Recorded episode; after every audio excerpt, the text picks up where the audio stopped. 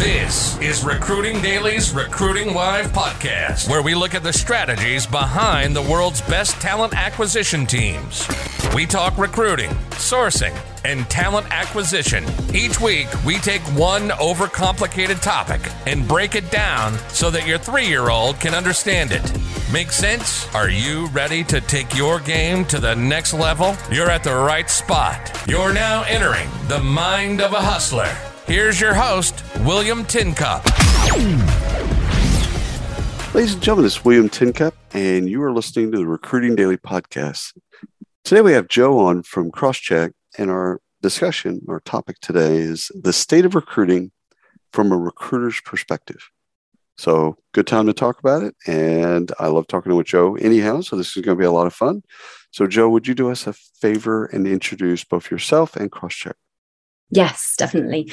So um, thanks for having me. Um, sure. I'm Joe Avent. I am the extremely new um, Chief People Officer at Crosschq.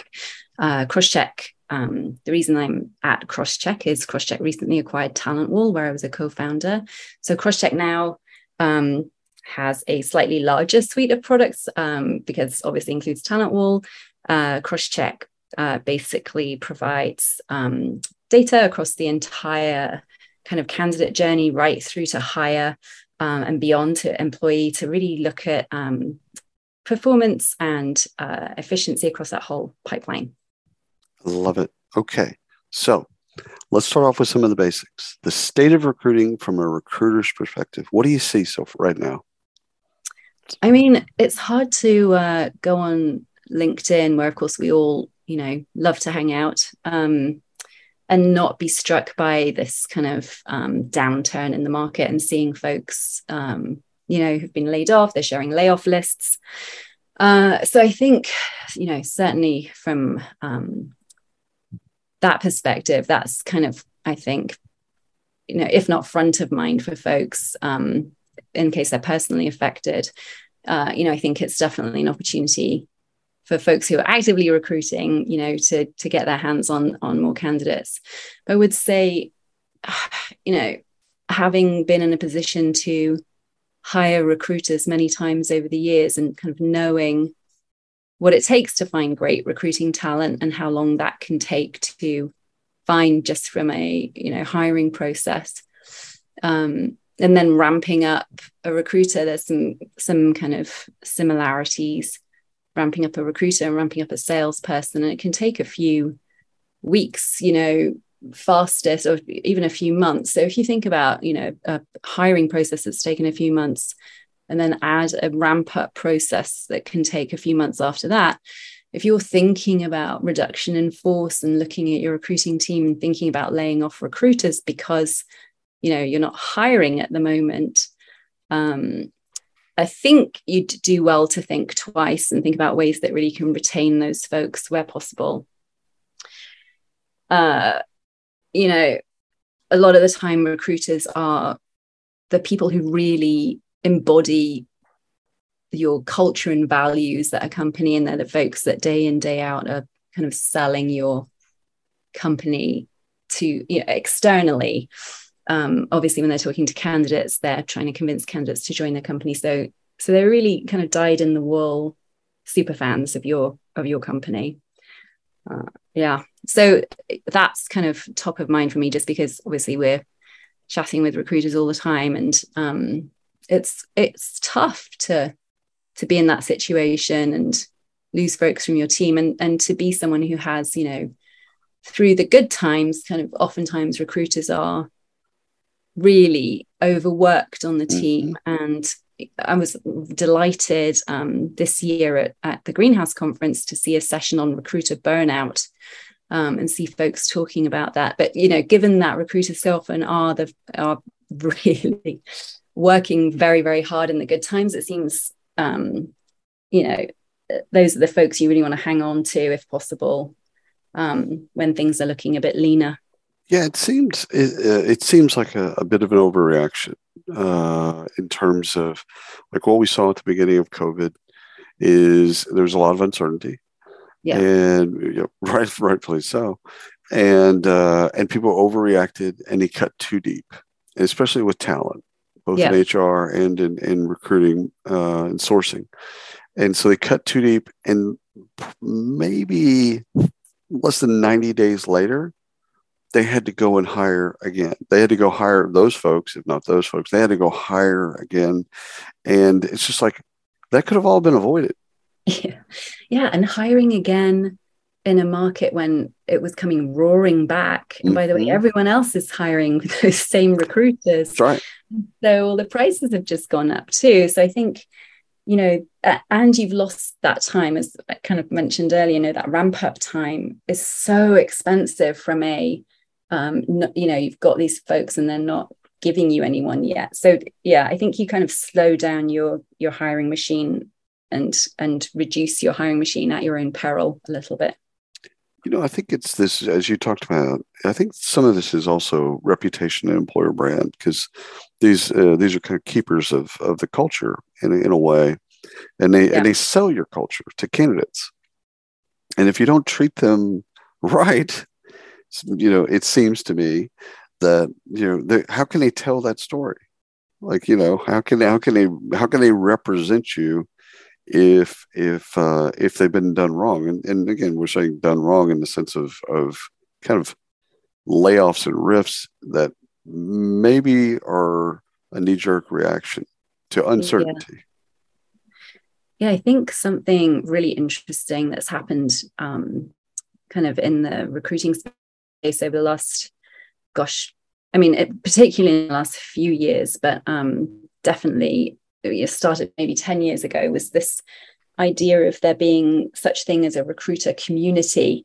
Um, certainly you know when i started back in the day there really wasn't any sense of that at all. In fact it was very much if you were onto something the very last thing you do was share it with anybody else.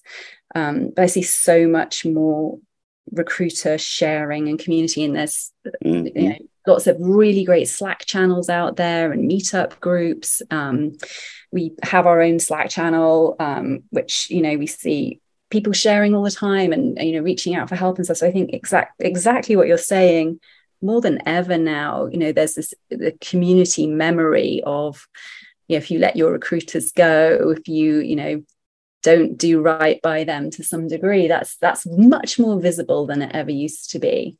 Um, but what i see as well from you know on a more uplifting note perhaps is what i see from that community is people actively and proactively really trying to help each other out and pick up those folks who've perhaps been um, you know have been laid off to to kind of find a new home for them. Oh yeah. Well i mean twitter laid off a bunch of folks yesterday and uh, I reached out to a bunch of uh, people that are there, uh, finding out a you know is there what's going on and can I help? Uh, and it's just amazing. I mean, the, the, that that part of this this uh, this world I love because in good times and in bad, people are willing to help. You know, yeah. I, I, love that, and uh, that's not every industry. That's not every. That's not every group of people. Uh, that so uh, let me ask you, let me get your take on okay, so after the initial wave of COVID, uh, things got hot. We had to rehire, and then it got crazy for recruiters, both in terms of the amount of volume that they had to consume in terms of recs, but also the recruiting recruiters. Like we did uh, in March, just of this year, we did a recruiting recruiters event yeah. over 5,000 people there. So, you know, it was, it was, it was uh, well attended because it was also very hard and difficult to, to recruit recruiters. What do you, what do you think about if, if people made, cause I got this question on LinkedIn yesterday, you know, should I leave a job that's, that's for money that's going to pay me twice as much as I'm making now, but I love the job that I'm making, that I'm doing right now and and so the question is the folks that moved i mean i have no hate you know if you, if you moved whatever you know for whatever reason uh, you moved do do is the company less loyal or more loyal to somebody that moved in that in that time period? Or do they see this as a way of, of beating down you know prices in terms of how much recruiters cost? Yeah Um, so so you're saying if they if a recruiter kind of got headhunted out of where they That's were, right. you- That's right. Yeah, I mean, oof, that's a tough one. I you know I'm getting flashbacks to Slack groups I was on at the time, and uh, people, you know, desperate for recruiters, and everyone's desperate for recruiters. And I, I don't know what to tell you. I, you know, I don't know a single recruiter who's not already, you know, kind of being headhunted out of where they are. Oh yeah. Um, oh yeah. I think Roblox did something really interesting. Where I think they actually created their own recruiter kind of. Um, they took it into their own hands, right, and created their own kind of pipeline of recruiters by starting almost like a. I don't remember what they called it exactly, but something like an academy where they were training folks in house to become recruiters, which is completely fascinating Oh, that's smart. yeah really um, cool and innovative um, so do is there a perception could there be a perception of i mean sure yes absolutely but also who's really going to begrudge recruiters the same thing that you know developers have been doing for a long time product folks Good point. sales folks you know um i think you know good for them about time you know so, as i'd said at the top of the thing you know i think recruiters are often the first folks to get let go um at the first sign of trouble. And and i think you know to some degree you have to sort of make hay a bit while the sun shines. Obviously if your resume is looking like you know six months here six months there then then you you know might want to reconsider your decisions. But uh I think you know the market's gonna um, gonna kind of rule for for where folks folks move. But Yeah, and I, think you know the, the interesting part about salaries uh, with recruiters is they're underpaid to begin with, um, Right. and so the market was just basically correcting that to a place 100%, yeah, to getting them to where they should be. Now, what will be fascinating to see is when it's not if, but when the market comes back. Yeah. Will will the salaries come back at the at the at the at the pace at the where they were? yeah, Which I'm not sure. I don't know how that plays out. yeah. So so so so interesting, and uh, yeah, I think again, you know, having been around the block a few times here, I think um, you know when even in the early 2000s, I think recruiters were if they were in-house recruiters were probably for the most part seen almost as an administrative process a lot of the time Mhm. um, and were paid as such That's and right. then and then kind of you know kind of re-educating folks um, about the value and the worth and the and the and what what's actually um, involved in doing good recruiting. You know people have really lent into this idea of um, this metaphor, I guess, of like comparing recruiting almost like sales and marketing, and people get very excited about, you know, funnels and CRMs and borrowing all this lingo for um,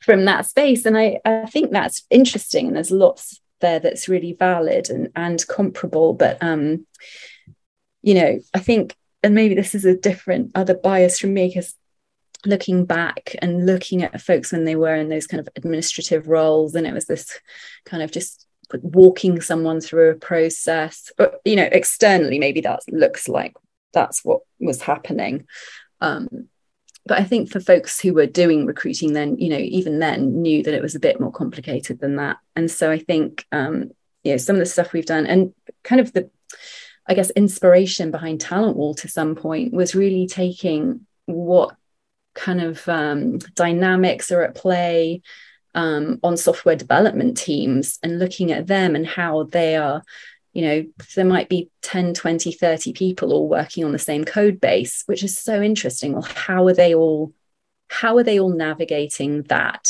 When you think about recruiting you've got candidates in the mix. You've probably got a recruiting coordinator. You might have a sourcer who you know touched the candidate first. You've got a recruiter you've got your hiring manager you've got all your interviewers. Um, so by the time you add all those folks up, you've really got a small village of people all trying to work efficiently and smoothly around this central point and give a good experience. And so I, I really like thinking about that collaboration piece and how that plays into a team. Um, and thinking about how the data that you're surfacing about the process and providing how that how that works in service of uh, making that team the most efficient that it can be, the most transparent what's going on, the most clear of who's who's up next, you know, who's got the ball, what's going on, um, and and I think that collaboration piece and that that team dynamic is something we're getting to next, um, and is a, the kind of next step beyond this kind of oh, it's just like sales and marketing. Right, right. Let's. Do you think right now? Again, we're at a really interesting phase. We'll have this conversation in a couple months. We'll probably it'll probably be completely different. But right now, at this particular juncture, do you think it's better to be a generalist or a specialist in either in either sourcing or recruiting like is it better if you're kind of a wooden bullet barney and you're technical sourcer and that's that's that's what you do or a technical recruiter or a healthcare recruiter etc like is it is it better to be at this point someone that can recruit anything or source anything? Or is it better for at this moment is it better to be specialized? Yeah. Wow.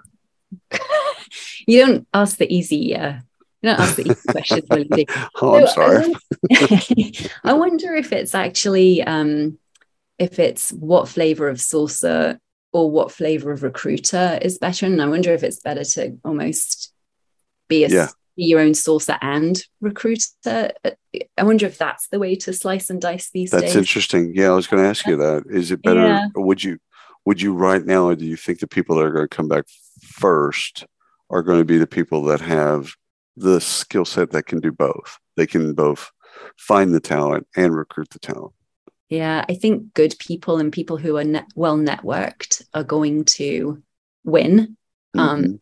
whatever the market. And then, oh gosh, I do think it's a little bit how long is a piece of string, or you know, six of one, half a dozen of another, with the um, generalist versus specialist. I guess if you, uh, and then it probably would depend what you're specializing in. I think, you know, tech has proved to be such a resilient um, space to be in.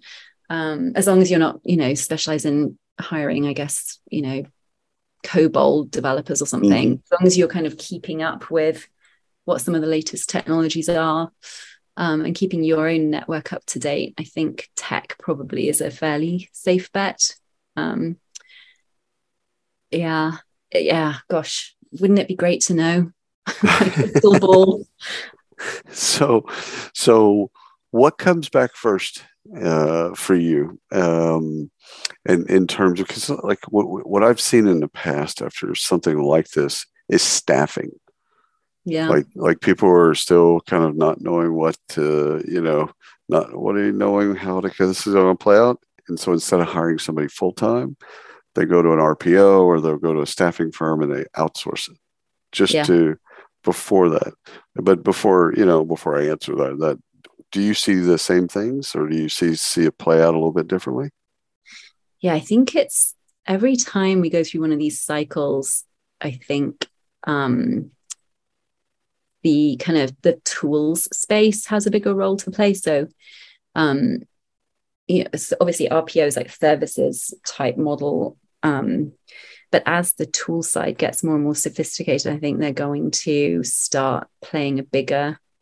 role and people will lean into tools mm. a bit more um, before they start employing humans, which is, you know, it's tough, right? There's great things about that. And and sad things about that when we're not giving jobs out. But um, yeah, I think I think small medium sized businesses will be much more gun shy about adding headcount. Right. Right.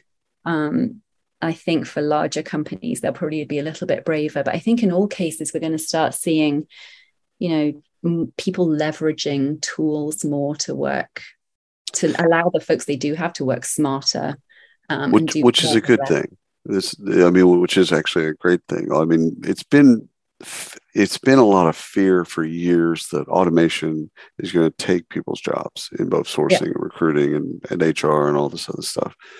And really it augments like, like, we know that it augments but when you go through something as emotional as layoffs and rifts yeah. and uncertainty then then then you look at you look at the robots as competitors.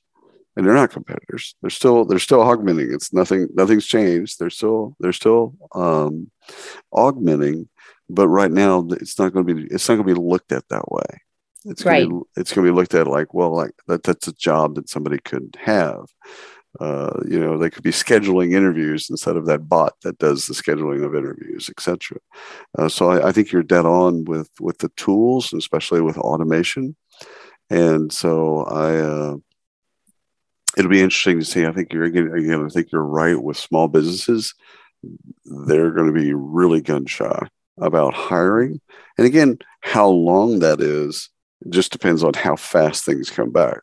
Yeah I mean, right. yeah, that's that's true. Our kind of, or my bias, I suppose, because a lot of our customers are in that kind of small, medium size and uh, VC backed um, space, is you know, if you look at the VC space right now, there's certainly messages around um, from VCs about you know, um, trying to be really cost effective and not spend money when you don't need to, and it's unclear when that when the you know when the VC purse strings are going to be um, opened again. And so, absolutely, you know, from that perspective, um, it's it's going to be really interesting.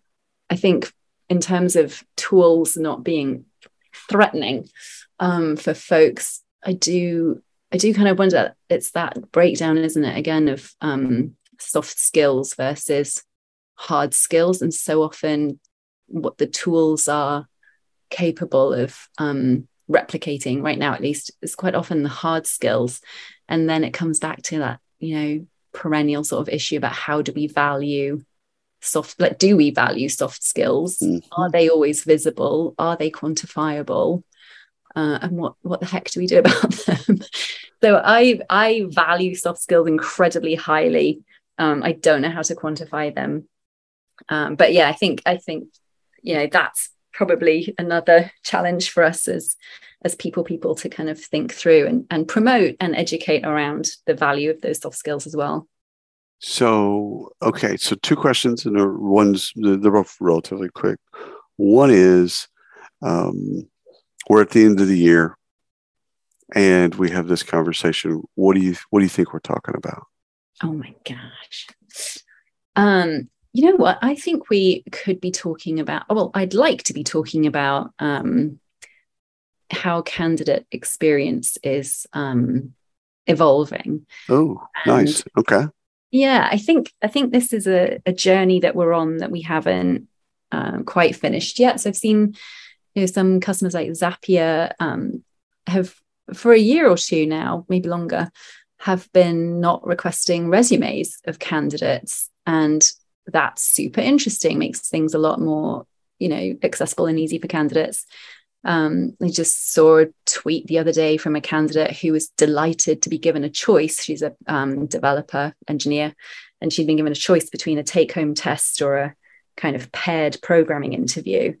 And I just thought that's really great and interesting. Some, you know, gives people kind of an ability to adapt to their own learning styles um, you know, folks are interested in candidate NPS scores now. So I think there's more of a choose your own adventure thing happening and kind of centering the candidate and giving them their own voice a, a little bit more, which is not a bad outcome.